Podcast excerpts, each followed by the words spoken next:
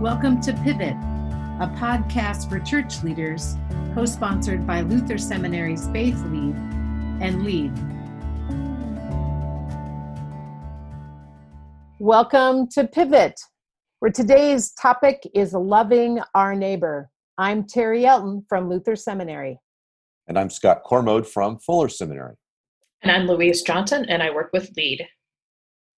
So I just have a little story to get us started here this this day. I uh, was on an all day Zoom calls, and I had like 45 minutes for lunch. So I ran down to my kitchen, got my lunch, and sat outside on a nice summer day, and was like just being outside.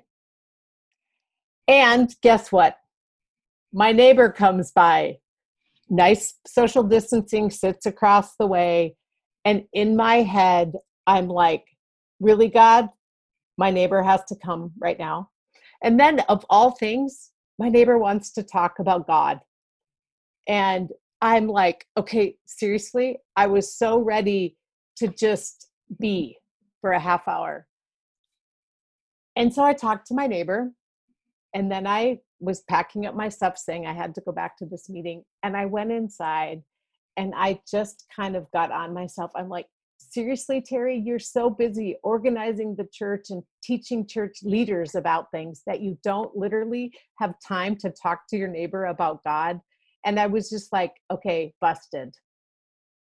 It reminds me um, early on in the pandemic when at lead we were trying to sort out what do people need and how can we help one of the interesting things that happened of course all of our listeners will be familiar with this, but one of the things that we noticed was that we had virtual visitors. We had people showing up in our digital spaces that weren't normally part of our congregations, at least as far as we could tell. And so I had the privilege of working with a number of clergy um, over about a six week period, just thinking together with them about what it might look like to welcome those digital visitors. And one of the things we found out was that it's it's really a lot more difficult than it sounds.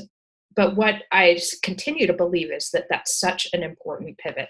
How do we begin to notice, to find ways to connect, and then to shape, to let new people shape our communities so that they become authentic representations of what it means to be the Christian community? And so they're just there it feels to me like there's a major pivot to be made there particularly in the digital world. One of the things that i have been thinking a lot about over the last couple of years is what i call tumbleweeds. God brings people into my life that are tumbleweeds the way I, describe it is that I didn't expect them. They're not somebody I signed up for, but then somehow they become mine. Let me give you an example. A few years ago, I was I got a call from or an email from my uh, alma mater. They wanted to send a fundraiser to come and talk to me. I'm like, I don't want to talk to a fundraiser. But then I thought, you know, my own school is going through a fundraising campaign right now. It might actually be pretty educational to have a fundraiser come and visit you just to kind of see what it's like to be on this side. It'll cost me an hour. Okay, fine. So a guy comes, he talks for me. We, he's there 20 minutes, half an hour, and he's about to leave. And he turns and looks at me and he goes, "You have an awful lot of books here in your office." And it's like, "Well, yeah, I'm a professor. That that kind of is part of the territory." And he says, "Well, there's a lot of books about God here. Do you mind if I ask you some questions about God?" Well, what am I going to do? Say no? I mean, of course. I mean, that's you know, this is what you know. Sure, I'd be glad to talk to you about God. What would you like to hear? And we talked for about half an hour, and he had a lot of good questions, and I was able to talk with him. And so at one point, I realized, you know, he needs to have follow up. So I said to him, "Would you like to come and talk to me again sometime?" He said, "I would love that." And so the next month he shows up and we have a conversation about God for about an hour. And then he goes home and pretty much every month now he, he started coming. And eventually he uh, became a Christian, joined a church, joined a Bible study. The part of the reason he was asking these questions is he had a friend in his life who kept telling him about Jesus. And he's like, seriously, this is real. But I realized at some point that he was one of the people entrusted to my care. Uh, that phrase means a lot to me. I don't think that, well, as Christians, we talk a lot about leadership. I don't think as Christians that Christian leaders have followers. Jesus has followers, but we don't have followers. We have people entrusted to our care. And sometimes those are people we sign up for. You know, I'm going to be the pastor of this church. And so these are the people that I will sign up for. I'm going to be in charge of this youth group. These are my people. But sometimes God just rolls these tumbleweeds into our lives and we go, you know, I guess now this is one of mine. I love that. I love the image of the tumbleweed. And maybe it's worth thinking about the people that are entering into these new digital environments as kind of, you know, our, our digital or virtual tumbleweeds. Of course, they're real people, but they're sometimes unknown to us. One of the things I've been thinking a lot about is how do we begin to speak into that space? Sometimes you know when we've asked or tried to connect with people in those digital environments they're not really all that interested in being known at least not yet. And so i think okay how do we begin to give language to or speak into what's happening in our world? And what as a occurred to me is that we have such a common experience. NPR, I, I, got to listen to a lot of NPR lately because I've been spending a lot of time driving um, across the middle of the country. So I caught lots of NPR, but they were talking about this notion that with a global pandemic, we have a common experience like we never have before. And of course, they were coming at that from kind of secular view. But one of the books I've been reading lately is a little book called On Religion by John Caputo. And John Caputo talks about the kind of common human experience of what happens to us when we come to the end of our capacities, when we discover what is impossible for us, when the veil has been lifted, when we've been disillusioned by our own sense of agency or capacity, which I think is a lot of what's happened in this pandemic pandemic. And so I think it's left a lot of people going, wait a minute, I thought like the ways we lived and what I did, had I had this stuff you know basically under control. I knew what to do when i got up in the morning. I had a job. I, I had a way of life. I had friends and family that i connected with. I knew where my kids were going to go. I knew basically the structure of life day in and day out. And of course all of that's been dismantled and so it leaves us with this common experience of disillusion. And Caputo talks about that that's that's a space. He wouldn't say it quite this way, but um, the sense I get from his book is that that's a space that God loves, that God steps into when when we feel disillusioned and at the end of our capacities, that we run up against what is impossible for us, that God becomes the possible and so I've just been thinking a lot about that and about the kind of hunger that people are waking up to and what that might mean for us as a church. Yeah, I agree with that, Louise. And then I think, at least in the congregational leaders that I've been talking to, there's this also now unveiled realization about the anti racism and trying to be a learner trying to be more deeply aware of the pain that exists for literally our black and brown neighbors that that might literally be in our cities or in our communities and we haven't seen it in that way before. And i think of at least in the conversations i have with people this vulnerability to say I don't understand, I don't know, but I'm open to listening or or I'm stuck. What do I do with that? And and I think we've talked about listening to hear that. And now the next leadership move is how do we help people make spiritual sense? At least if i was in my class that would what i would tell my people. And i would point to a book written by scott cormode who's actually with us. So Scott, I'm really intrigued by your way of thinking about leadership, Christian leadership, as helping people make spiritual sense. Can you say more about that?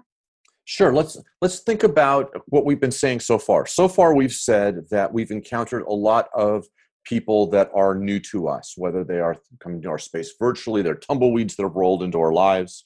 We've talked about the common human experience that uh, we've all been experiencing, whether it be through the pandemic or racism. One of the things that we're realizing is that there are certain things in people's lives that cry out for interpretation.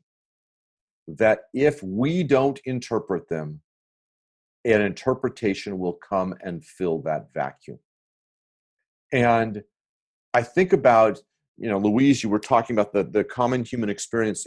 The in the Western tradition, we often talk about the human condition. There are things that every human encounters things like questions around death, questions about is this all there is? How do I care for my aging parents? What do I care for my younger children? There's all these things that that we could talk about as the experience of somebody in Minnesota and somebody in Beijing would recognize it as this is part of what it means to be human. And I would argue that the incarnation, the coming of Jesus, is God's response to the human condition.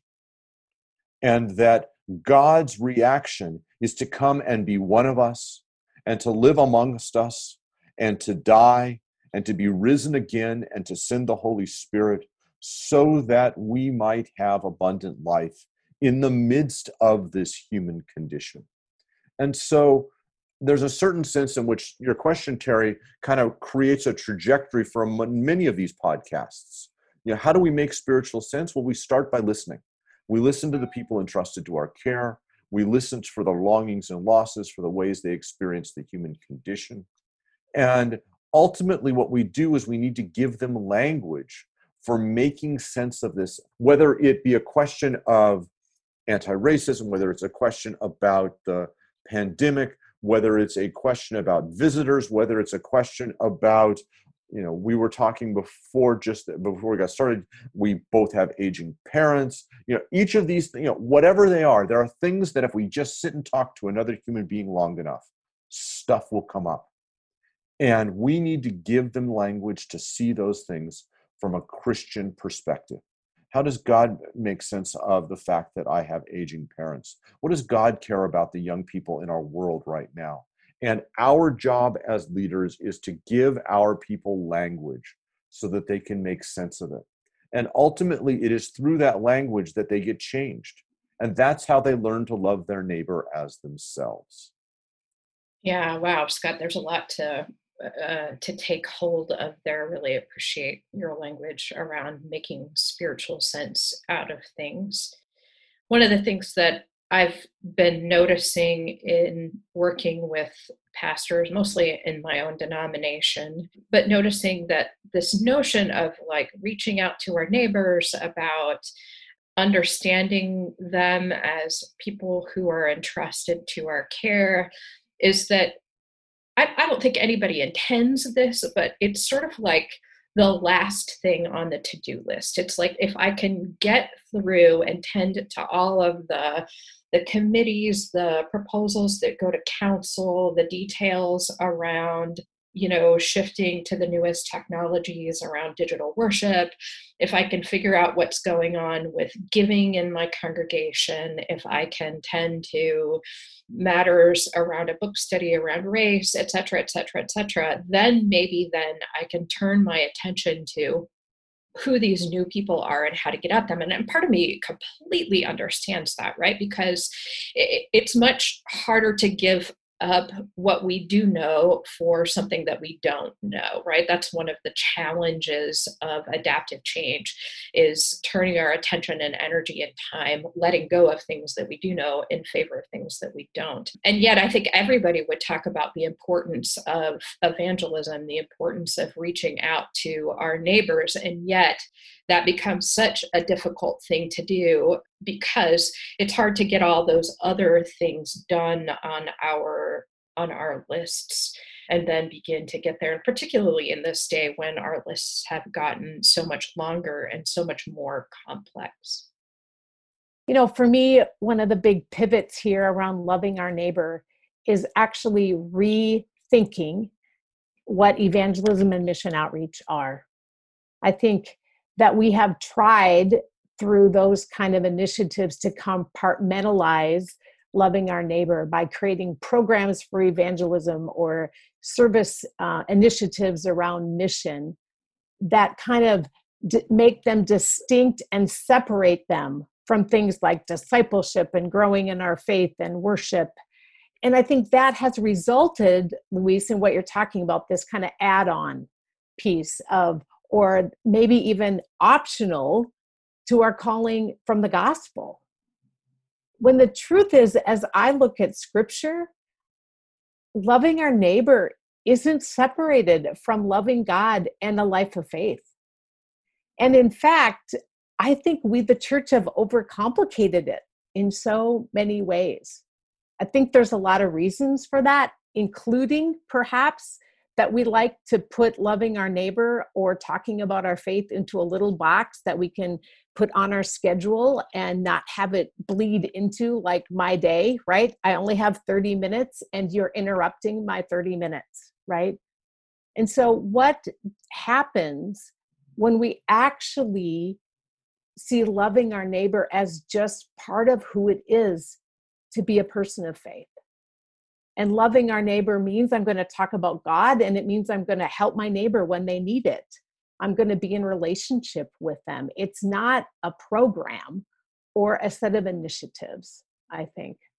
I got a great story. One of our former students uh, has, we've had a long conversation, and when really fun things happen, she calls me and I'm like, tell me about this. So she tells me I had talked about this book, The Art of Neighboring, and she had gotten all excited about it and had read it and created this trip about it. And during the pandemic, she remembered about this whole initiative she'd programmed for her youth around uh, an event to love their neighbor. And as she was quarantined in these first months, sitting in her neighborhood, she remembered that book and she picked it up. And on a Sunday afternoon, she looked across the street and her best friend who lives across the street was there and said, I'm getting her and we're going to go meet our neighbors. Because one of the challenges in the books is do you know the eight neighbors around you? So she said, We got our like big girl pants on and we went and socially distanced, met each of our neighbors. And she's like, it was uncomfortable. I'm a church leader. And I had to go and say, I have lived here for over 15 years and I don't know your name. Hi, I'm Kristen. What's your name? Tell me your story. And that afternoon, hour and a half, two hours later, she said was the most incredible time she said she learned of one of her neighbors' wife had had cancer and they hadn't shown up as a neighborhood. And she's like, I just say I'm sorry for that. And I want to know that if there's any way we can help you moving forward, to let me know. And each of the times she was amazed at when she took initiative and was vulnerable and wanted to build a relationship, how willing her neighbors were to actually respond back to her. This reminds me of uh, there's a story from there's a book called Growing Givers' Hearts, which is written by uh, Tom Jeavons and Rebekah Burch Basinger. And it, uh, what they did is they studied Christian fundraising. They went out and they got nominations for who are the very best Christian fundraisers, and they just simply observed them and said, "What do you do?" And one of the things that they found that the best fundraisers do is they don't let people get away with just giving money. They they make sure that they get to know the people that they're supporting. And they generalize this idea to say that you can't say we want to love our neighbor without ever getting to know our neighbor. If you want to love your neighbor, you're going to actually have to encounter your neighbor. Uh, writing a check, uh, being concerned, reading the newspaper, those are all important. But at some point, you're actually going to have to encounter a neighbor. And I go back, Terri, to your original story of sitting in front of your house and a tumbleweed rolls across the street. And you're like, no, this is inconvenient. Can't we schedule God when you're going to intervene and I'll make things available to me? God, this is I've got I've got other things on my mind right now. And this kind of an openness to people is a significant part of how we love our neighbor because there are encounters that we can create, like your friend uh, going and knocking on a door, but then there are encounters that just simply come along because you rub up against other people, even in a social distancing kind of a world.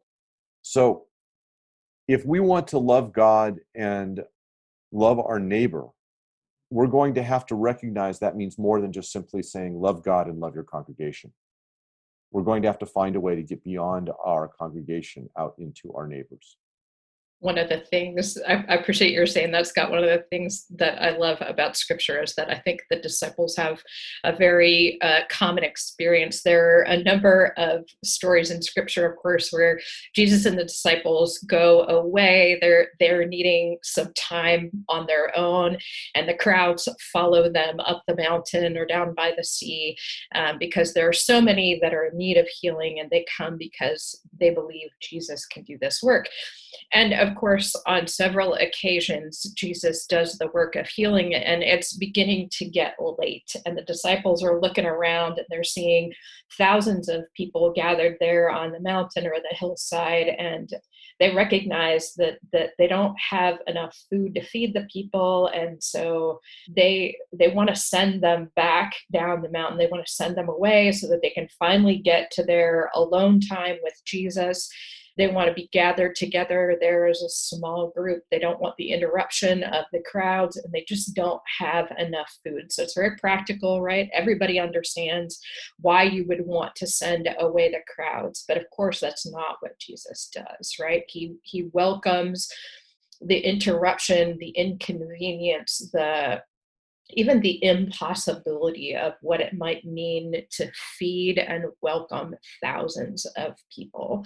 And of course, they're presumably tired and and they had a whole different agenda in front of them that day. But Jesus, of course, welcomes the interruption. He uh, gets the disciples to collect what little food there is and then offers it to God uh, with thanksgiving and blessing. And then, of course, it becomes enough it becomes enough for everyone to be fed.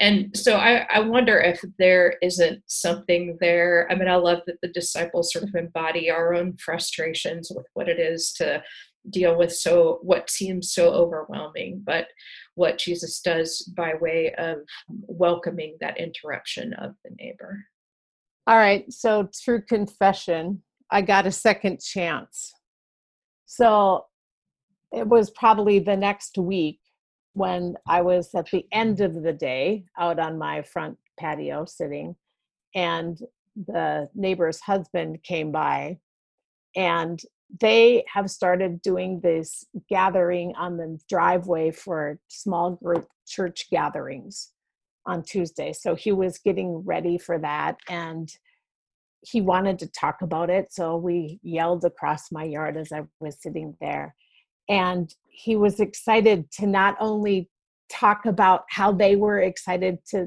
talk about faith with the group of people present not just virtually and was asking you know how how we were doing things.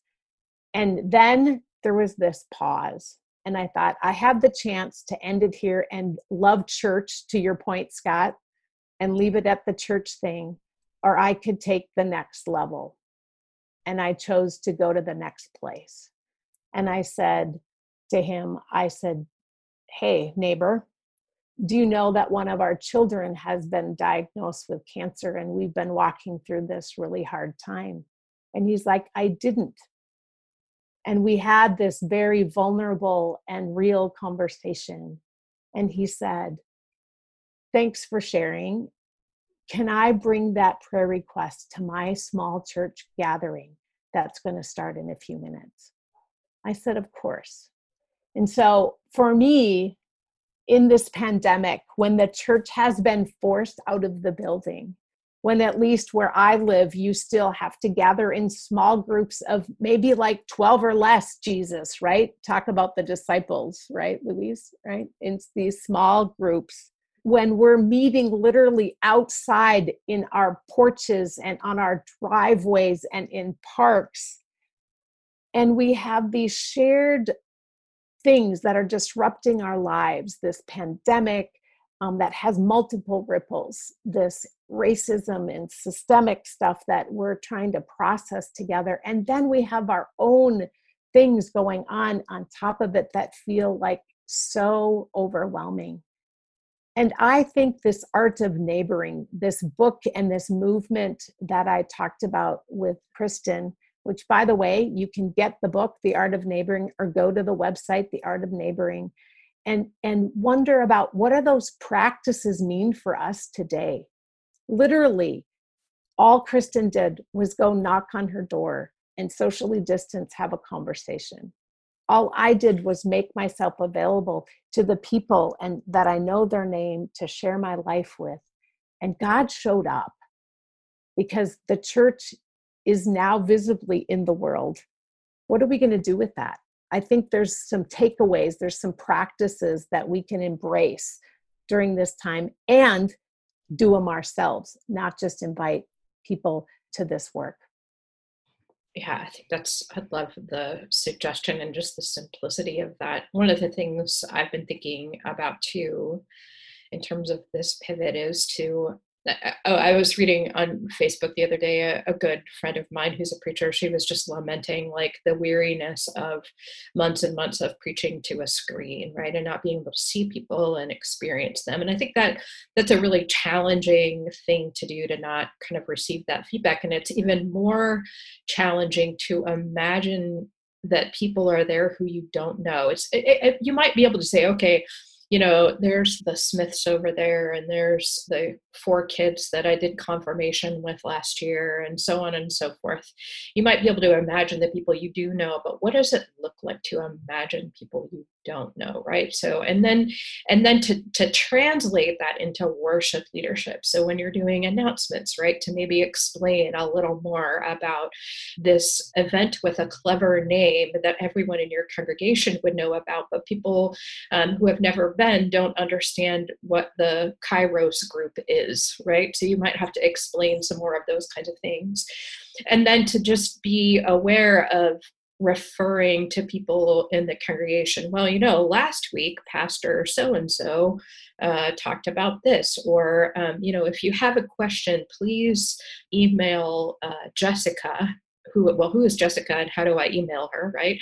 And then to just even imagine as you're preaching what would it be like to speak a word into uh, to imagine right what you're you're seeing face to face terri is your neighbors and you don't know what their faith tradition looks like. Maybe you do by now but maybe you don't know much about that and what does it look like then to to address a sermon in that direction and to see worship as um, the new front doors of a church because if we were meeting in a physical space in a building and somebody came in the building you wouldn't just ignore them you would be aware of their presence. So how do we bring that awareness now to a digital environment? So we've been talking about takeaways.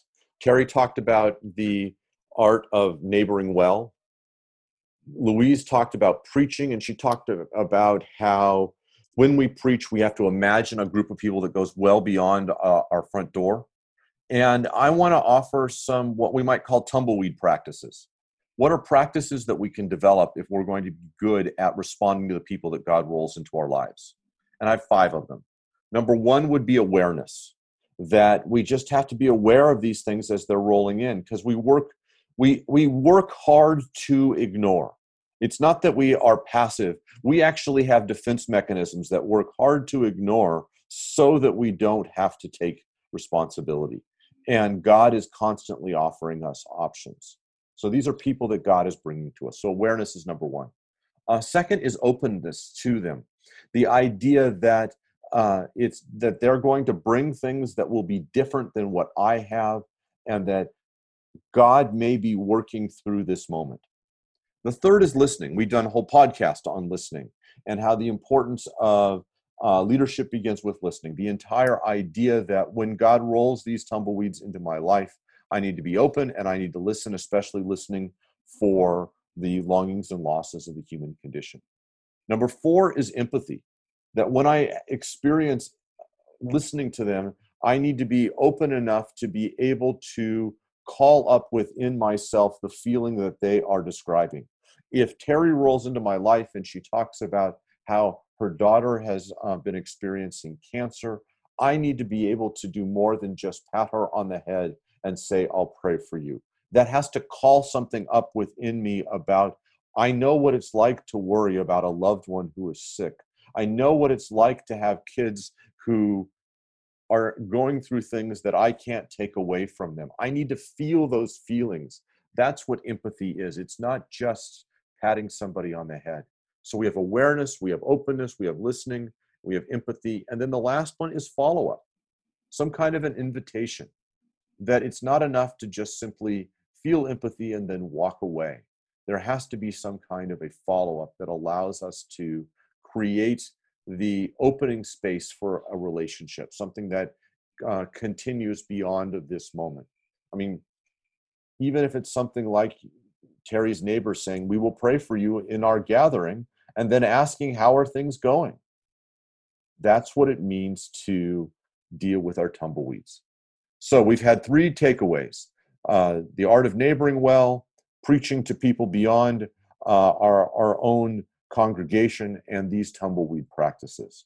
As we finish our conversation about, about neighboring, let us remember that God is the one who is in the world reconciling God's self, the world in Jesus Christ. And God has invited us to be a part of it. We don't go out into the world as people who are, you know, salesmen who have been given a task to go and to drag people into doing something they don't want to do.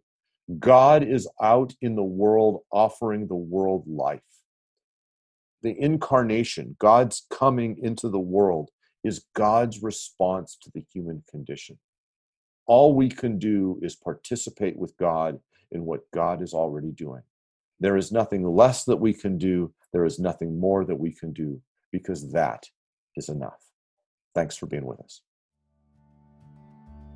Thanks for joining us for this episode of our Pivot podcast. For more leadership resources from LEAD, you can go to waytolead.org or from Faith Lead, go to faithlead.luthersem.edu.